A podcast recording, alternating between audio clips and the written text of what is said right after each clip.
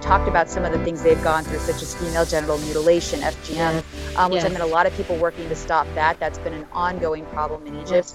And uh, and so these women were watching this women march in D.C. with no real with no real uh, voice, no real right that they were fighting for, and they were almost feeling like it hurt their cause because they're like, what does it matter if we ever do anything when this is what gets news? And what are you fighting right. for? America is supposed to be a beacon. We look at the rights of women in America, and they were actually really frustrated. They were kind of like almost getting angry at me. I was like, well, I wasn't there. I wasn't there. And, right. Uh, it's embarrassing. It it's it's embarrassing because we trivialize we trivialize women's rights in the United States, and and we have no so many women in the United States have no idea the real oppression that other women internationally right. are dealing with. And yeah, Jennifer, it is. It's embarrassing.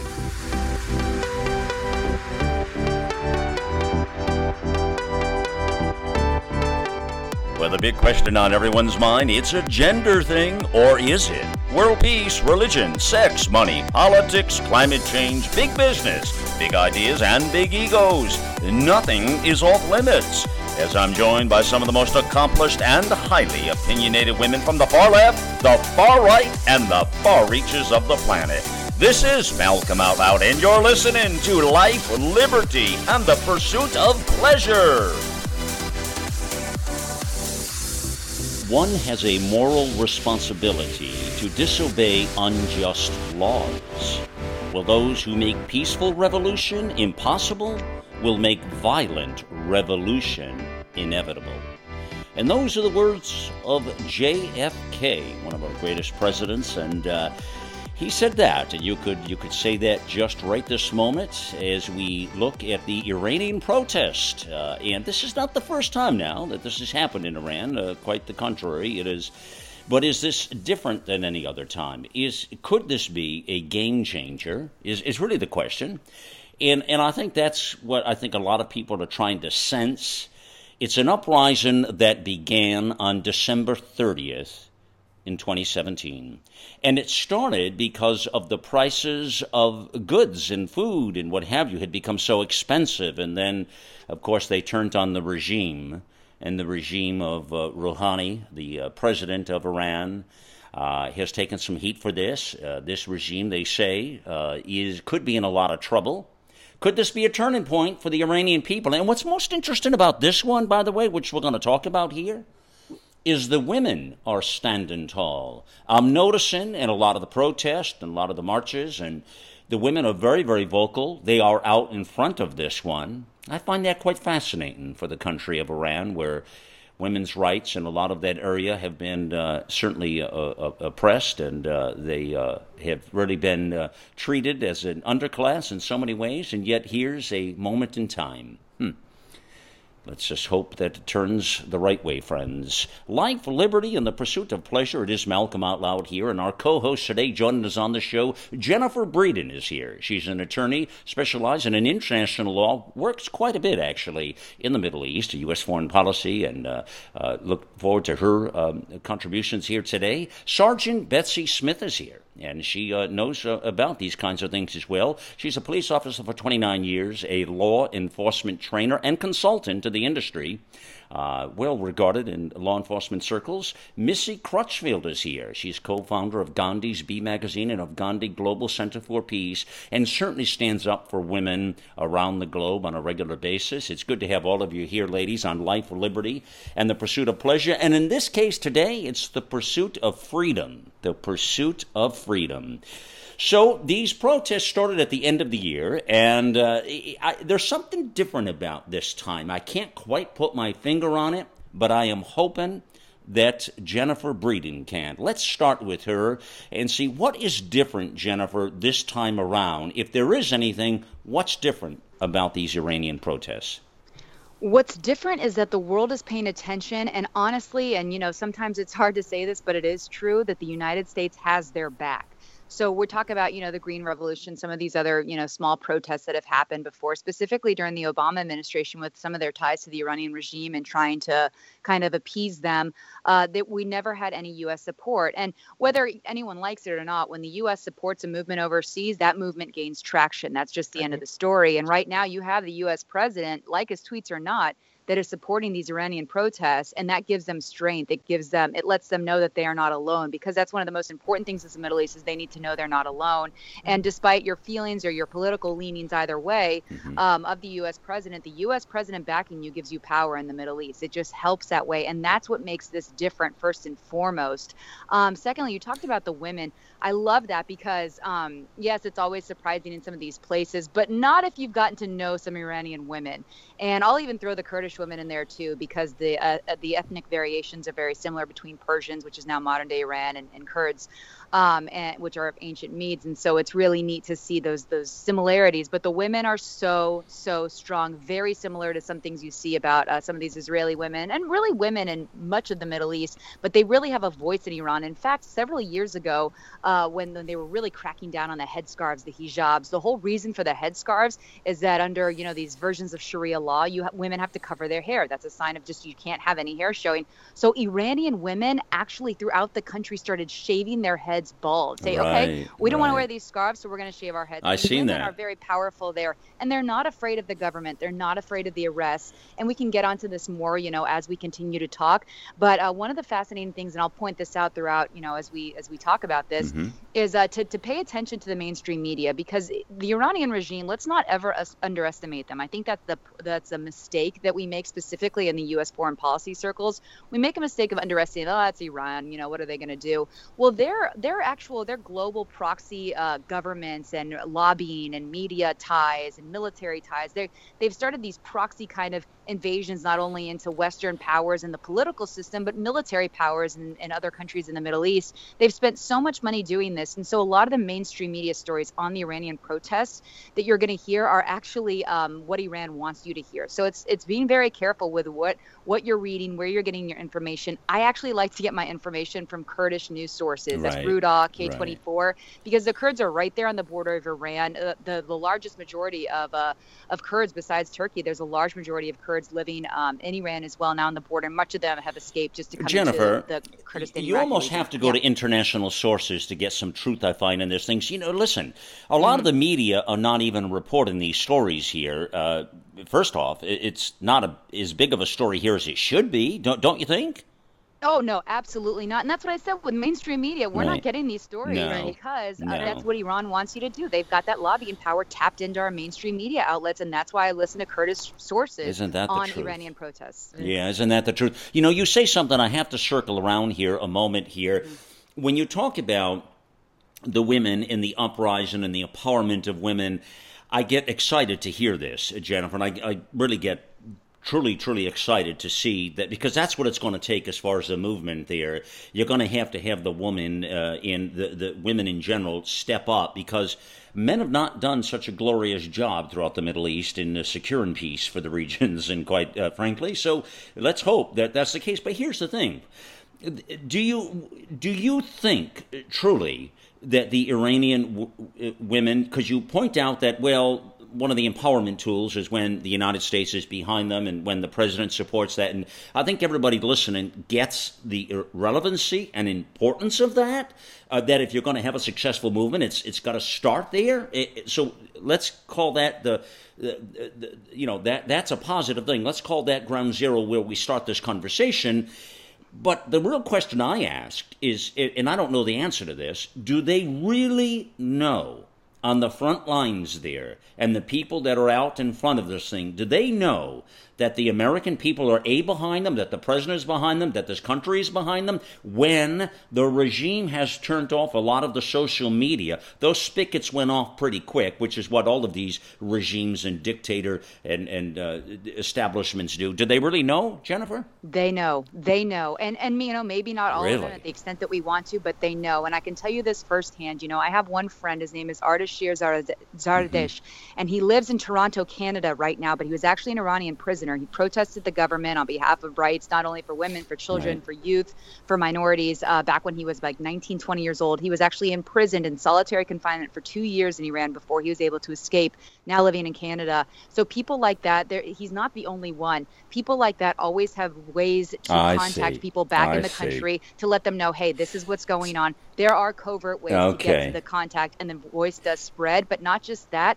the Kurds actually have a very powerful. Um, they have a very uh, powerful. It's actually a political party, also a media. It's part of the Peshmerga, but it's right. the um, it's the Kurdistan Democratic Party of Iran. It was actually started before the current party in uh, Iraq. Interesting. And they, uh, I've met with them. I've met with the leader of the PDKI, is what they're called, and they have been working uh, so long with the people in Iran, not only Iranians but Kurds living in Iran throughout that time, because their entire goal has always been to dismantle an oppressive, um, Amen to that. Amen regime. to that. Well, let's get a conversation going to bring Missy into this conversation, and as we do that, so Jennifer, let's go to Missy here. But first, let me ask you: Are you you're encouraged? You you, you sound I can hear an uplift in your voice. You're encouraged with this. Oh yeah.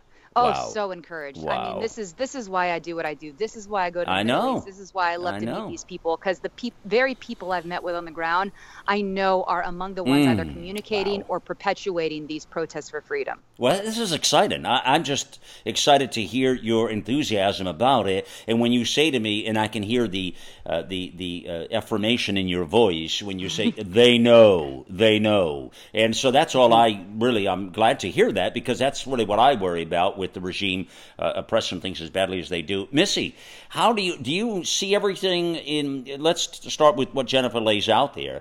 Um, do you see sort of that the same kind of way? And if not, what do you see differently? Or how do you how do you yeah, assess that uh, out, please? Yeah, and Jennifer's amazing. I just I love listening to her. She's incredible. Thank you so much, Jennifer. Ditto that to you. Thank you. I, um, you know, this reminds me a little of the Arab Spring, and and we kind of, after a while, America, Western media lost its fascination. Perhaps then uh, the attention's not on it. Like like we're talking about, mainstream media is a huge problem. It's controlled by corporate media and money and all of that. So it, it just depends. I know we were working on Egyptian human rights, and Jennifer's so knowledgeable about that. But we mm-hmm. went on the hill and we were just talking about the massacres and the, you know, the the, the from the protests several years ago, and and the staff in, in D.C. said, and this this applies to anything. But we were talking about some of the youth in America, Egyptian Americans that had been shot or killed, or, you know, fortunately gotten home, but still walking around with shrapnel. Um, so they said the staff in foreign relations said that you know we don't we're not saying this isn't happening we're not we're not saying that you are not right in what you're saying. What we're what we're telling you is that you have to take it to the media. You have to take it to the people. You have to bring it back to our office in terms of voters and people so that somebody will do something about it. So yes i'm very grateful that you, you know we have their back as jennifer says right now that that this president grateful for that. But how long and when we turn our back what happens to them? Then do they become well but what makes you think we're going to mm-hmm. turn our backs? I mean we may not. Maybe we stay supportive with this and and uh, help them, Missy? No. Well, our, the public is very fickle when it comes right. to right. Right. I get a real big pause. I have to, Missy, in full disclosure with you, when you say the Arab Spring, because the Arab Spring was not a success. It became right. a, a winter very quickly. And a lot exactly. of this is because I believe, and I don't know if Jennifer and you and Betsy agree with me or not, but I believe that's where our government went too far in replacing a lot of these uh, countries, the leaders, and doing things that we really kind of had no business doing. Number one, right. and number two, you you know you get a worse situation in there because that vacuum right. was created with from you know it created a vacuum for worse people to jump into power. Do you all agree exactly. with that or not? Yeah, and like the the Taliban, hmm. for instance. But right. Gandhi Gandhi would say that be careful that you don't exchange one tyrant hey, or worse, mm-hmm. a worse one. I mean, yes. hell, you know, you you kind of. Let's go to Betsy here, but Jennifer, you've seen that as well, right? You you agree with that? I have specifically in Iraq. I think, and I've said this before, and mm-hmm. I, I, mm-hmm. do want to hear from Betsy, but I think that this is uh, we saw this in Iraq, and I think that was the mistake. I mean, I understand the Bush regime the wanting least. to, or the you know the Bush administration and everything. Bush regime. Well, when you to, look back um, at history, Jennifer, take the, out the Ba'athist Party. Yeah, the, it was to take out the Ba'athist right, Party. Right, right, exactly. Like this is just exactly. this is a corporate 101, or any company you go into. Like I worked at Starbucks as a manager, and when I came to a new store, I didn't go in and clean house, even though the store needed to be fixed. I talked to all the people who had been there for years years. Okay, how does your store operate? I mean, we have to do that on a national level. Right. I think right. that was the Smart. mistake we made. We went into Iraq, we cleaned house, even though yes. there were middle management people there that knew how things operated, that weren't Beautiful. super pro Saddam. Thank you. And you know that that. Well, you can't do that. That's where again we push the envelope too far, and we got to let things settle down and let the people take control of these situations. Clearly, we're all sort of in agreement with that. Betsy, uh, how do you see it yourself um, for, from your standpoint? Well, I see it from obviously from a very Western standpoint, and I as I um, continue to look at this issue, and and you know, I talk to my friends who you know I run with a, a fairly well educated, well informed group of people, but even they don't really understand Hmm. what's happening, and I think that's my frustration is I see how our American media handles this situation. I see the tiny bit of information that's trickling out there, and uh, and it's very frustrating because we're so simplistic eh, with our news uh, so often here in the United States, and so, for example, let let's look at yesterday. What happened in Toronto? We had this 11 year old girl who said, "Oh, a guy cut my hijab off," and and what you see here is is you know that hijab is very we're supposed to be reverent and women want to wear one and it's our right and all that and, and so women here in america are confused. Why are these women in iran uh, tearing off their hijabs shaving their heads? You know what have we seen in the protests where they're flying their hijabs as flags and and saying Right. screw you guys. I'm not wearing this. So people here in america they're they're very confused. They really don't understand islam. They certainly don't understand uh, Iran, and and and I as I look at this as a woman, what started this whole most recent protest? A lack of food. Right. That's Right. women are what? Women are concerned with Mhm. feeding our children, Right. feeding our families, making sure that our country and our society can thrive. So I have a lot of hope this time that this these protests are going to eventually uh, be run by women, Mm-hmm. and women are going to make them successful. Well, that's kind of what I started when I said and opened it up about the women, Betsy. I totally get it. And because, again, I mean, listen, you study this area historically, and uh, the men have not done a great job. The other big point and takeaway I take from this conversation already is that, you know, when you historically look back at policies here in the United States, and I'll say this, Jennifer, and you, as you laid some of that out early on here, is that one of the things I see is that, you know, historically, the foreign policy of President George W. Bush is not going to be, to me, uh, a very notable foreign policy. In fact, quite frankly, between the Bush and Obama years, it's going to be some of the worst years in foreign policy in our country's history. That's how I feel. Uh, you see it differently, Jennifer, or do you do you agree with that? I mean, I I would love to agree with that. I really would. Um, I think one of the things, and I know we've talked about this on the show before, is that you know you talk about draining the swamp. I mean, just because Yeah. you get a new president that maybe has the the you know wherewithal to want to drain some of the swamp and to get people in there that truly understand the region. I know even Trump said that. Of course, that didn't hit media, but he said that many times. I want people, even if they disagree with me politically, that understand these regions. He told that to Mike Pence when he asked him to be vice Right. president. I want you to deal with foreign policy stuff. You know these people better, and and so somebody that's more open. But you're also talking about a foreign policy regime in the United States that is what 500,000 people deep. I mean, that's Mhm. not a swamp that you can easily drain. It's not 10 people that work in the State Department. There are tens of thousands of people Right. uh, throughout there that are allowing those ideologies to spread and whatever they think is best. I mean, right now, just look at Iraq. This borders Iran. Iraq is very, very strategic, very important for anything, any kind of interest or future in the Middle East. We don't even have an ambassador to Iraq right now. We don't even have an appointee. We have an Obama appointee who was appointed to a position in Iraq, kind of running the show there, and um, and we have different people going about things. No, no actual ambassador to Iraq, where now you have Iranian influence. uh, influence, and um, and I love what Betsy said about that. This all started with food because that's part of these protests. Is that you know a loaf of bread is costing seven dollars. It's been doing that for years, and and I can get more to what I've been told by actual people on the ground in Iran later. But I mean that's uh, one of the things they're so angry about is the amount of money that their government, rather than helping them, has spent on these proxies, this infiltration Right. into other governments. Our government put a hundred billion dollars Right. into that economy less than two years ago, And what did that do for the people? It did there nothing. Exactly. And why that's so interesting is that I actually talked. I was um I was on Capitol Hill during the Iranian deal, uh, kind of the voting and stuff, and I was I was arguing against it. I didn't trust the regime to uphold their ends. I was definitely against it, and I spoke to a friend of mine who is an Iranian woman.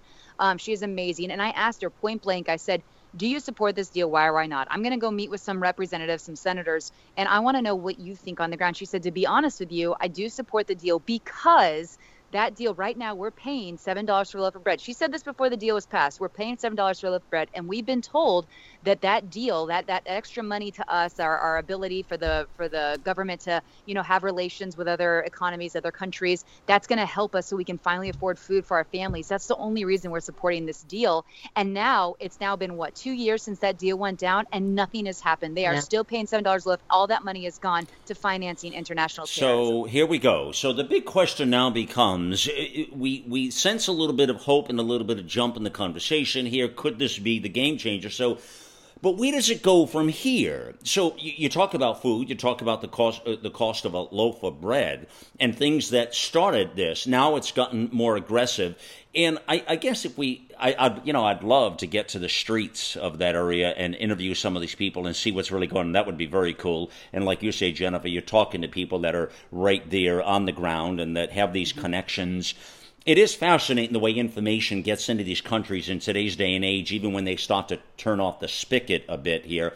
Let's pick it up here eh, with the right after the pause here about the future of all of this. Where do we go from here? I mean, how do we really help? And, and that's another big question, actually, ladies, is how do we help the Iranian people? When you talk about, uh, Missy, you say, well, that's if we keep interest in it. Well, then let's talk about that. So, what can we do to help support them? Eh, eh, let's talk about facts. I mean, it's one thing to just hypothetical, but what can we really do to help these people? Like Betsy says, eh, we don't really understand what they're going through, anyways.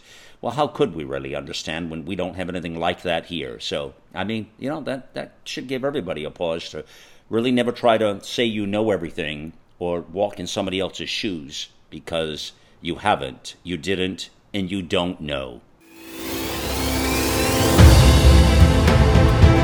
The goal is to deliver a message of truth, inspiration, and hope to the world, to unite people from all backgrounds and beliefs in an effort to advance humanity.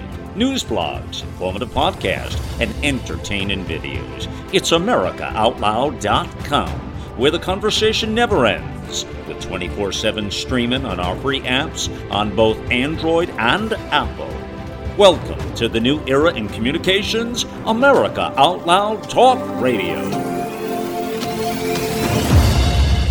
Think back to the last time you felt healthy and energized. The best times of our lives occur when we're at the peak of our health, sleeping better, full of energy and focus. We know that fades with age, and you might be feeling the effects of aging as low energy and poor sleep. But it doesn't have to be that way. There haven't been any nutrition systems designed to rejuvenate our bodies as we get older until now. Healthy Cell Pro is the only multi nutrient system that impacts the building block of your body, the cell. Created by anti aging expert and Nobel Prize nominee Dr. Vincent Giampapa. Award winning Healthy Cell Pro cuts through the complexity of nutrition supplements by simply giving you the purest ingredients, filling dietary gaps to nourish your cells and enhance your quality of life for optimal performance. Visit healthycell.com and use code OUTLOUD for an exclusive discount or call 844 869 9958. We are back with you here. Life, liberty, and the pursuit of pleasure. It's a pretty heavy topic here, but it's a good one. It's uh, it, we're talking about peace and, and, and, and, a future and an existence and uh, something for people who deserve it. Uh, the beautiful people that uh, you know have been so oppressed and, and so torn apart uh, throughout the Middle East. And uh, and you know one of the things about our our team today here and all of our co-hosts is they totally understand um, the juxtaposition of what's happening between the Middle East, Iran specifically, with this uprising that started with food, the cost of things, has now there's, you know, it's kind of tinkering on the fact. Well, people are saying, a lot of experts are saying, well, that regime could be in a lot of trouble. and we're talking about the regime of uh, not only the president Rouhani, but the uh, the Ayatollah as well. Uh, and you have the religious uh, leadership there, Jennifer right, and then you've got the practical. You've got the um, well, the, the the figureheads that are appointed. But who's really running the country, Jennifer? Out there, really? Oh, the IRGC is running the country. That's the um, that's the Revolutionary Guard Corps of Iran, and um, right. they always have. They've been the ones running the country. They've been the ones that police the yeah. people. Um, they're run by the Ayatollah. It's always been the Ayatollah. The Ayatollah, very little power, right. but he's right. he's perpetuated it.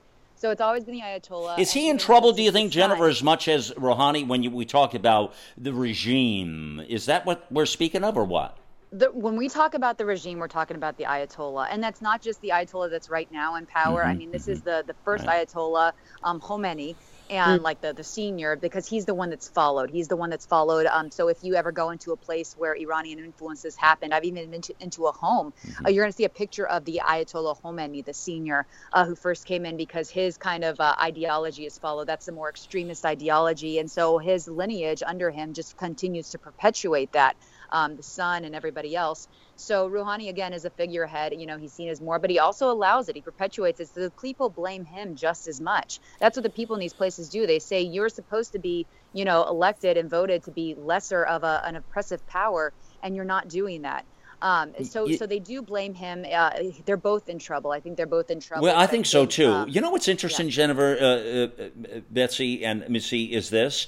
Um, this uh, they may be in trouble, but I find it interesting if you look back historically again at this region and you look at you remember the Shah of Iran, right, and the relationship America had with the Shah and what had happened there. This would be first uh, the uh, the Ayatollah Khomeini back then, mm-hmm. when there was this power shift. Um, let's i mean i know you know jennifer and missy uh, i don't know how much you know about it but let's go back and let's explain to people just take a minute here or, or two just explain because that historically was a big change over the past 30 years in Iran. I mean, at one point, we were really good friends with Iran. We had, I mean, they had a lot of Western culture. We gave them a lot of equipment, a lot of aircraft, a lot of everything, right, ladies? Right? Mm-hmm. With and, the Shah.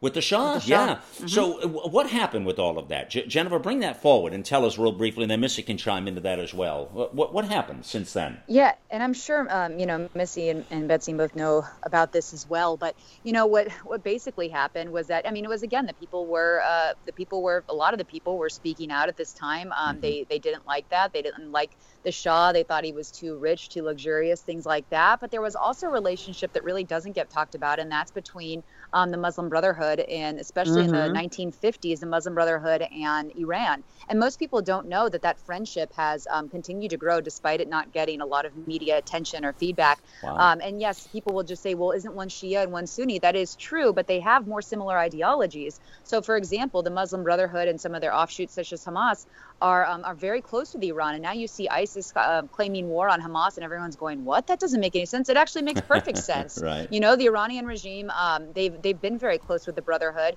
and that kind of ideology because it's a spread of, of political Islam, of the Sharia law, the the institutions that aren't overtly violent. Of course, Hamas has some overtly violent acts, but in the name um, they state in the name of political justice or oppression. But I mean, they they they aren't overtly violent like ISIS and some of these other uh, Sunni right, terrorist right. groups like uh, Al Qaeda.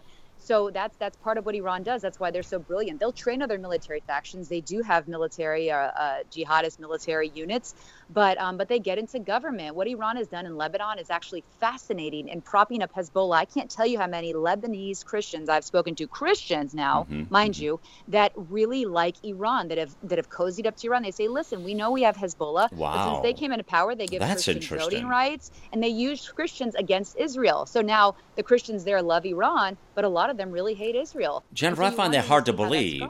I find it so hard to believe, you know? Uh, it is too. It's not all of them, but it's a it's a pretty good majority, specifically the majority of the Maronite Christians there. But it's um it is but it's true and i've seen that it's wow. one of those things where my mouth is just wow. open maybe you know in my head it is i mean that but, that uh, could be a real shift that could be a real interesting game changer in itself lobby. Yeah. The, Iran- the, Iranian regime is able to yeah. manipulate to a way that we have never seen ever. And the okay. Brotherhood has followed them in this. All right. Uh, Missy, let's talk practically here a moment. Let, let's talk about specifics, please. we see the current situation right now. We're talking about, you know, all of the different pieces here and the regime being in trouble, the uprising that's right. happening. What are we mm-hmm. specifically going to need to do, Missy, to be able to? How can we help them further? I mean, what? Where's some of the answers here? What? How do we? Well, how do we do this? I'm listening about the um, the the Christians and, and, right. and Lebanon Jennifer was talking about, and I'm I'm thinking about and, and the issues with Israel. Some of them have turned against Israel, and there's a there's a huge spotlight on uh, Palestine right now. Palestine has become the metaphor for uh, the Free Palestine movement for ending global oppression. So there's there's and and let me just say this, and and Jennifer and I have on another show we've kind of and we we always come back to respect and basic agreement, but. Mm.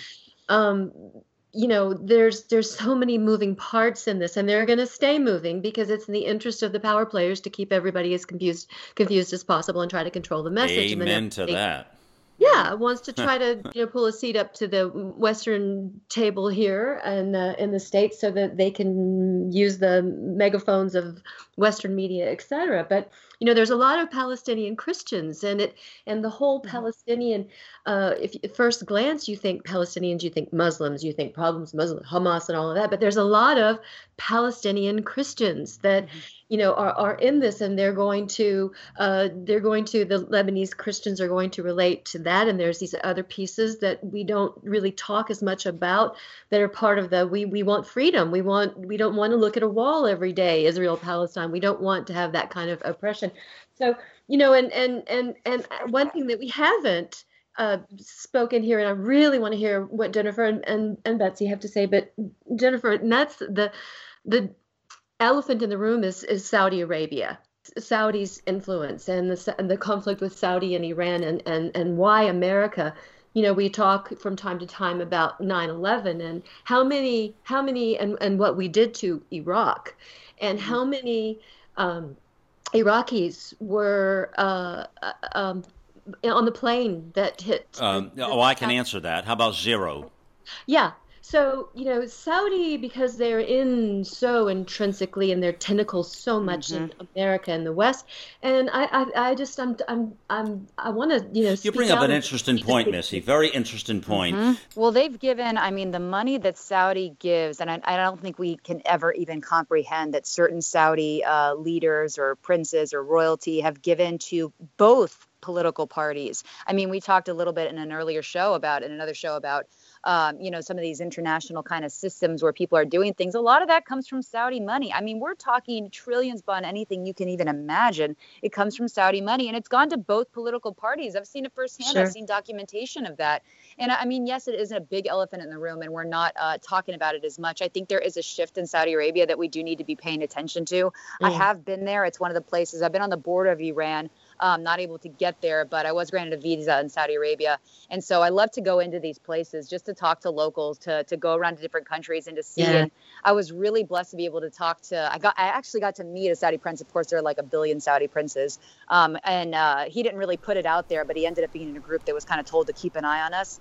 And uh, really nice guy. I mean, definitely a lavish lifestyle, has a pet panther because why wouldn't you? And, uh, and but just talking to yeah. these people and you know it was sad for me in saudi arabia because i wasn't able to meet a single woman. Actually my favorite places there. My favorite place in saudi arabia was the public bathrooms at the restaurant um, or at the airport things like that because i could never talk to women. And they're not free to speak to western women of course or really to anybody without their husband or guardian's permission. Right. And so i loved right. going into the bathrooms because i would go in there and the moment i was in there i would just see these head uh, the entire headpiece come off. The most beautiful women right. i've ever ever seen in right. my life. Like flawless, right. where I wanted to put something Amazing. on my face because they were just flawless. But I wanted to hear from them. But I do know that there are someone there that think it's archaic how they live, but these are people that have never voted before. In Iran, these are just second generations of people who saw their own parents or grandparents or, uh, you know, neighbors or other people. They, they can remember, they can hear the stories of when they overthrew the Shah and how things have happened. The Green Revolution, these are first generations of the Green Revolution and, and people that are speaking out there. Whereas in Saudi Arabia, nobody has an ancestor they can even remember that was part of any kind of voting system yeah, where people wow. had a voice. Wow. So it's more just, uh, I'll talk to you about how I think it's archaic. I don't have four wives, even though I'm allowed to. I love my one wife. I want to ask Betsy uh, something here. a lot of our people here uh, in in the states here don't truly grasp. Uh, the biggest thing I hear, one of the more you know, kind of ignorant statements, is why does it really matter? Like like we're so tired of that area. There's this there's this kind of naivety that goes with the fact of well, why does it really matter? We can't control that area. We've never been able to control it. You know, you hear this lame sort of conversations sometimes come up like you know so they really don't follow it they really don't understand it how do we bridge that gap with keeping the interest here in the States to know that? Because a lot of the developments we're talking about right now throughout the Middle East and throughout the world absolutely impact the security and the being and the well being of people right here. A lot of people don't understand that, and they think somehow they're protected from this. I got news for you. I mean, it's this worldwide program it, we're connected in some way, regard, shape, and form, as we found out before. So we have to make it our interest to make it our interest to know what's going on in these kinds of places. How do we educate people more for that, uh, Betsy? How do we um, how do we get them inclined to understand the importance and the value of countries like this when we talk about the protest in, in Iran right now? Well, I've got to say, as a woman, I think that it's imperative upon the women of the world and and so specifically let's come to my country the united states. Women in the united states need to first of all educate themselves on what these issues are on what our sisters in the middle east are and, and specifically for this show iran are facing and also understand their capabilities um, the women are so strong. You know, you were Jennifer. You were talking mm, earlier about wow. the Kurdish women. They're just amazing, and and and uh, you know, I wish our women of our military would understand how amazing they are. I love and, the way you and, just called them sisters, Betsy. That that just gave me goosebumps. Keep going with this, will you? I love that. Got to point that out because really, that's the way. That's the right attitude. Understand that? Yeah.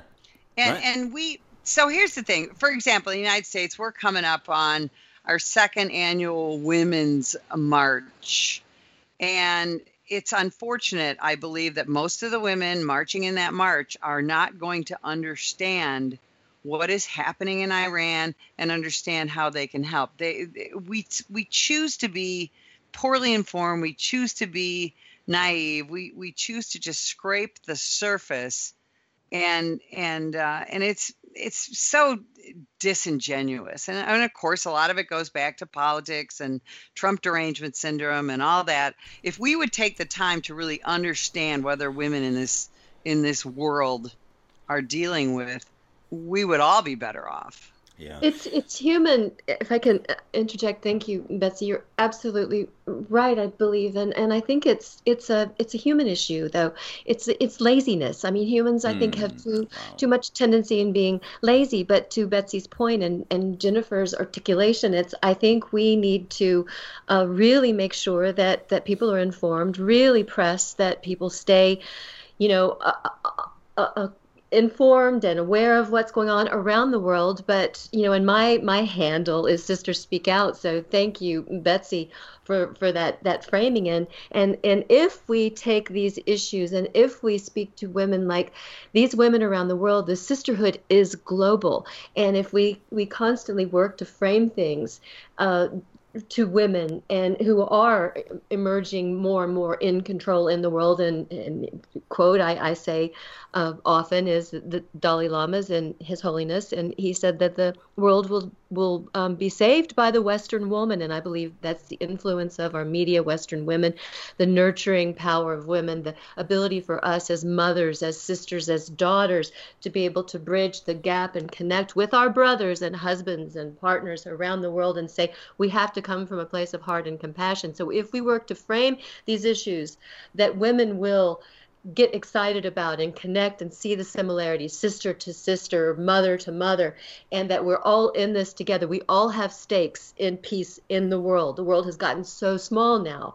It's a click away. We're all a click away. So share stories of of the things that people can identify with Iranian women and and Egyptian women and American and wherever uh, you know Lebanese and and and and say no matter what religion you are, all religions basically want peace and people want peace and keep the focus on framing it in a way that that people will stay informed and and work hard to uh, keep people accountable and put people in leadership and hopefully more female leadership, good female leadership that uh, can make good changes and and, and well, well said, Missy. Well said. Let's also tell people and inform you that there have been there have been over twenty people have been killed out there with these protests, and there uh, there's about it's yes. coming coming close to five hundred now it, that we know of that have been arrested as well, and of course the government, the regime, as we have been referred to them at in Iran. Uh, guess who they're blaming for all of this uh, uprising and this cultural uh, uh upheaval here that's happened in the country? The well, small and great Satan. Yeah, that's it's exactly yeah. you're, you're, they're blaming the United States and Israel uh, yeah. for the violence because that's their go-to that they always do. Um, boy, this is a really, really interesting conversation. If you didn't know a lot about this before, I certainly hope you know about it now. And what I'm really encouraged by is the the empowerment of women that we're talking about empowering these women and referring to them as sisters and the fact that these are these are real people with real needs and that it's just you know the sad part about it is friends it's a handful of dictators and a handful of nasty people who can not only control the narrative but they can change the entire direction of millions millions tens of millions of people. Think about that. Think about that. How just a few people, the wrong bad seeds and the wrong apples. Why do we know? Because we see that all over the place. Look what's going on in Venezuela. The Venezuelan people are sending. I got friends from Venezuela. Some the Venezuelan people are some of the most beautiful people on the planet. I, I kid you not. These are fantastic, beautiful, resourceful people. I, I got good friends from that area, and I got to tell you what they go through right now and, and there are friends here in the States. I have some people back there. They literally have to send goods over there because it's the same problem they're having in Iran right now. You can't buy a roll of toilet paper, you can't buy the simple necessities of life.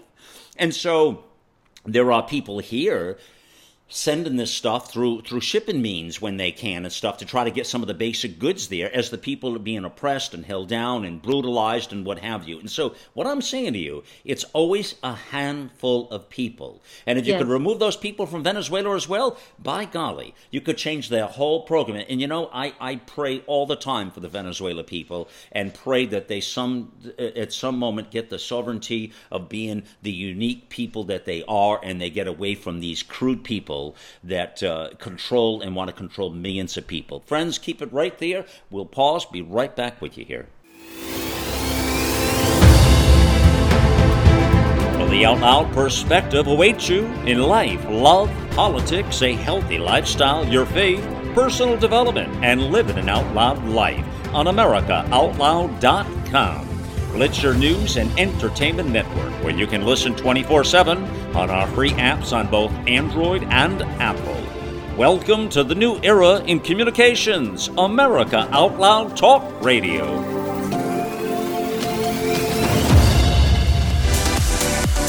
Listen, here on our show today, Jennifer Breedon is here, Sergeant Betsy Smith, Missy Crutchfield, and we are having a, a really interesting conversation well, in part about oppression around the world, but specifically about the Iranian protest and the uprising that started about food and basic goods. As I was saying before the break, just as what's happened in Venezuela is the same thing. Again, this is where people get really unrest and the uprisings will happen is when you mess with people, like you were saying, Betsy, when you mess with them and their basic needs and their basic goods and the foods and things that they need and desire to you know, have a, a, quality, happy life, which is really, Betsy, all anybody ever wants. I mean, I, I don't, nobody's asking for a pot of gold here, for God's sakes. I mean, they want to just have the necessities and have a quality life and get on with their life, raise their kids, do awesome things. I mean, isn't that the case? Isn't that worldwide, that belief, Betsy?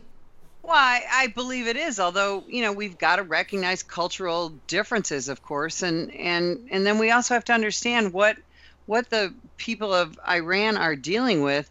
You know, when you when you compare Iran, for example, and, and Venezuela, I, Iran is dealing with the Revolutionary Guard, mm-hmm. 125,000 primarily men who have been trained since little boys to do nothing but protect the regime, sacrifice for the regime, die for the regime. It, it, you know, I'm afraid that we're going to see more protesters die before this thing is over because the Revolutionary Guard is so vicious and so single-minded mm-hmm. and and i don't you know and we and that's always my frustration here is you know again we're going to go back to the women's march and they're going to have women walking around here in the united states wearing pussy hats and talking about how they're downtrodden and how how our government oppresses them. Oh, wow. Let's talk about real oppression. And there, yeah. that oppression is real oppression exists, but it's not happening here. I mean, we have a voice.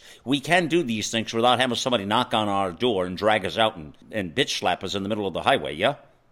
well, exactly, and and in Iran, that's exactly what can happen. The Re- Revolutionary Guard can show up at your front door, or at your place of work, or when you're out and about, and and take whatever action they feel is necessary to protect the regime. Mm-hmm. You know, there here in the United States, there's not a single right that a man has that I don't have. That's just the reality of it. We're not oppressed.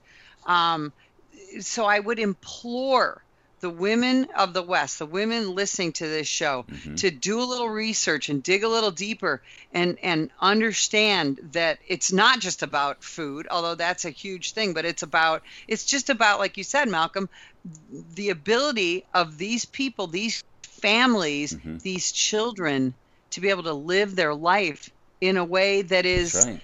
That's right. Eh, that is meaningful. Um, there's actually a facet of the Revolutionary Guard Corps that's called the Honor Brigade. It was started several years ago. It's still continued, um, but it's it's called the Honor Brigade. They're literally tasked with um, harming, oppressing women in the street. If they see a woman that's not dressed, they will beat her in public in wow. the street mm-hmm. that's not mm-hmm. dressed well enough. And so, even when we talk about these women shaving their heads, that's knowing that was because of the creation and spread of the Honor Brigade and um, and still continues. So it's not just even knocking on your doors, which they do. You're absolutely right. Um, it, it's uh, it's seeing them in the street, seeing whatever they think, and if they if they maybe spoke out of turn, or you know, heaven forbid, spoke to a stranger, or aren't dressed the way they think they should be dressed, they can be beaten in public in the streets. No trial, no nothing, no truth, just gone. But last time I was in Egypt, I actually spoke with a group of women there in Cairo, just a little bit outside of Cairo, who um, who remember the Women's March. In fact, they were all watching it. It hits international news, and they were appalled by it. In fact, they were saying, "Why are these women choosing to?" To do this kind of stuff. One woman brought up choosing to wear hijabs. You know, you either wear it out of fear because you want to, but there's no like choice. That's not something that you do. Um, we wear it out of fear. We don't want to. In Cairo, it's not as strict there. But they're like, you know, they they talked about some of the things they've gone through, such as female genital mutilation, FGM, yes. um, which yes. I met a lot of people working to stop that. That's been an ongoing problem in Egypt. Yes and uh, and so these women were watching this women march in D.C. with no real with no real uh, voice, no real right that they were fighting for, and they were almost feeling like it hurt their cause because they're like, what does it matter if we ever do anything when this is what gets news? And what are you fighting right. for? America is supposed to be a beacon. We look at the rights of women in America, and they were actually really frustrated. They were kind of like almost getting angry at me. I was like, well, I wasn't there. I wasn't there. And right, uh, it's embarrassing it it's hurts it's embarrassing because we trivialize we trivialize women's rights in the United States and and we have no so many women in the United States have no idea the real oppression that other women internationally right. are dealing with. And yeah, Jennifer, it is. It's embarrassing. It is. Well, and, and the other the other thing um, is that and we're talking about this that um, we you know movements so often get taken apart or cut down by people inside the movement. So instead of saying, you know, the rest of the world isn't supporting us, we need to support each other first. I know uh, 30 years ago I uh, got into the animal rights movement, and I'm still part of that, whether we agree or disagree on that. I'm not going to go off on a tangent on that. Um, but I remember different groups, or some are more conservative, some are more liberal within animal rights. Imagine that. And they start attacking each other, and then the movement doesn't go anywhere. And it was really at the heart of it just an movement to raise awareness about, you know, animals and sentient beings. And now we look at the women's movement, and and yeah, it has been trivialized. And so somebody's going to make fun of somebody, or you want to, oh, those pea hats, and you know, why are they doing this? And and look, look how far we've come, and we can have that historical moment, but don't make it fluffy. And let's look at standing up and speaking out for women, not just in America and celebrating our history and looking at what what more we have to overcome, but as women women around the world, you know, fighting for rights. Let's take the lead, women. We're America. We're this great country. Let's, and I think we're all resonating with that. Speak out about women on the issues of today, not just the museum and the historical, you know, okay, we've come so far in the past, which is beautiful to celebrate and always remember, but you know to these points we have to stand up for sisters globally. Well the mis- the mistake the women are making here missy is that they're they're following the lead of the men and they're doing partisan fighting and it's getting nasty. Back to what betsy yeah. was saying about the march and the hats. I got to tell you there are marches being scheduled for later this year in September uh, from the, uh, the, the conservative side. Uh, I know because there are people involved in our platform who uh, want to bring awareness to this. Um, what I'm saying is they're all staking out their ground on the left and the right. And there's not a connectivity here. So the sad thing I see about women here is that they're following the lead of that I see the men uh, being partisan yeah. animals and mm-hmm. not and, and I'm saying that with well not really with any respect but just as a fact of point which really is not a good point you understand they need to change the game and and we're women yeah. we're different let's do it differently let's come from that different spot from heart and head and not well it's going to take a lot to do that missy because they're not yeah. listening i'm telling you so how you get through to that that's going to be a hell of a fight ahead because they're not getting Another it show. Yeah, show, they're not getting it, and and you know a lot of and, and I want to tell you right now, Missy, who feeds a lot into that is it, it, I'm going to just tell you right out, it's Hollywood. The Hollywood yeah. people are extreme Absolutely. lunatics, and yes. these people are they serve no good purpose that I can see. What's in fact, I'll be honest with you, I am so turned off by all of this nastiness, lady. And I'm, uh, ladies, yes. I'll tell you right now, how much has it unsettled me?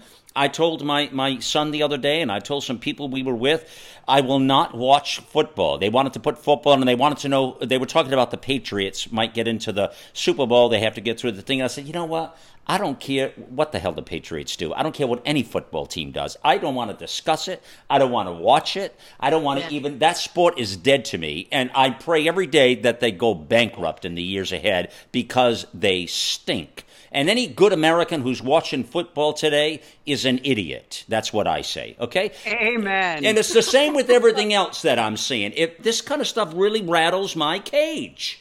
And and so no, I don't want any football stuff. But but you can bring that all the way down to all the things we're talking about here uh, with the women and the fight and back and forth. That they're not really there's not an allegiance to a movement to make something good happen. And I forget, you were talking about something. I had another point to make, and it totally, I got so warmed up and outraged about the football, I forgot what the hell we were talking about. So forgive me. But, anyways, go ahead. Hollywood protest. Oh, Hollywood. Thank you, darling. Thank you. Yeah, there's another thing. Now, hold on. Now, I got to get this off my chest. Now, thank you for getting me warmed up there, Jennifer. Now, back to those Hollywood people. I got to tell you honestly, you, I seen the other day Robert De Niro going off. I would not go watch another Robert De Niro film if they paid me every ass in the seat that paid me money to go watch it. Because to me, that's scum what he's doing. I don't, you know, one of the one of the most interesting singers that I used to enjoy watching um, back from that era when you like those old classical music was Barbra Streisand. I thought I had a great voice. I wouldn't go to another concert of hers whether you paid me whatever. So whether it's left or but right, Oprah's Oprah's speech was amazing. You know these Hollywood people, their movies suck, their football games suck, they suck, everybody sucks. I'm not going to the games. I don't care about Hollywood. They suck, suck, suck, suck, suck. So go ahead. Stop holding back, Malcolm. Malcolm, you sound like a cop. That's really how think? we all walk around all the time. Is that right? Well, I could be one, Betsy, but I'm telling you, they suck, Betsy. Go ahead. Well, and that's I, am telling you, I and we're the same way in this house. Is you know we're we stopped going to movies, we stopped watching football. And, Somebody asked. Oh, one of our co-hosts on Life Liberty. Actually, that's who it was. It just came to me. Our co-host Linda Martinelli asked me the other day about she wants to create a campaign to rattle this hashtag Me Too, Betsy, and she wants my ideas to what hashtag it could be, and if we would help her get behind the hashtag and make it viral and so on and so forth. And this is a message, and she sent me. And you know, I think I will say, and I didn't give her the answer yet, but I think in talking to you, think I think the answer back I'm going to give her, yes, let's start a new campaign. It will be called hashtag frig you. Go ahead, Jennifer, bring some civility back to this conversation quickly. Oh my gosh, there's so much. I don't know if I have that kind of power and authority or skill to bring this into civility, but I mean, this is the truth of this matter, you know? I mean, on one hand, we're seeing this movement, and I think, you know, it's important that the rest of the world sees when people are able to speak out, when women are able to speak out. I think that helps. But then what is it that we're speaking out about? We've completely lost that we've we've lost yeah. the ability to speak out about something that matters not only for women all over the world but even for women here in America because there are some women they're still victims of actual violence and that's okay yeah. to do that but now we have trivialized it so much We've made everything okay we have people going right. out against actors who just maybe didn't say the right thing to them at a date who didn't even right. sexually assault them and now they're going against them and ruining their careers and, and they're seeing these women and so now we have to start looking uh, who are our role models of women who do we want to be like you know what i want to be like the women i've worked with in the middle east the kurdish women the uh, the iranian women these women yeah. that are speaking out for fear of death or fear of actual death there is no women in the united states that feels like they're going to be put to death by the us government i don't care what you say i don't care how much you hate trump there's exactly. no woman in the United States is going to be put to death by President Amen. Trump. And, and, and so that's the thing we need to start looking at these women. Who are the role models? Who are the women that are truly standing up courageously in the face of tyranny, in the face of everything to do that, listening wow. to their problems and not trivially trivializing it to the point where their voice won't be heard because we've made our voices so loud for absolutely wow. nothing that will help them. It's an amazing conversations. We come at you seven days a week. This is an everyday kind of show. Uh, again, 5 p.m., 11 p.m. Uh, Eastern Standard Time, or in Europe the next morning, 9 a.m. GMT. So listen, we're really open to your ideas. Talk at AmericaOutloud.com. Stay connected. A lot going on on the platform here. We are so excited about this new year. New shows, new ideas, new theories, and really, uh, there's a tremendous amount of brilliance the shows are incredible, and we're we're so pleased to uh, be here with you and have you part of this journey. So thank you. Tell your friends, tell your relatives. Don't tell your enemies, friends. We don't want any of those people. So we're going to leave it right there. Jennifer Breedon, Sergeant Betsy Smith, Missy Crutchfield. This is Malcolm Out Loud to be continued, friends.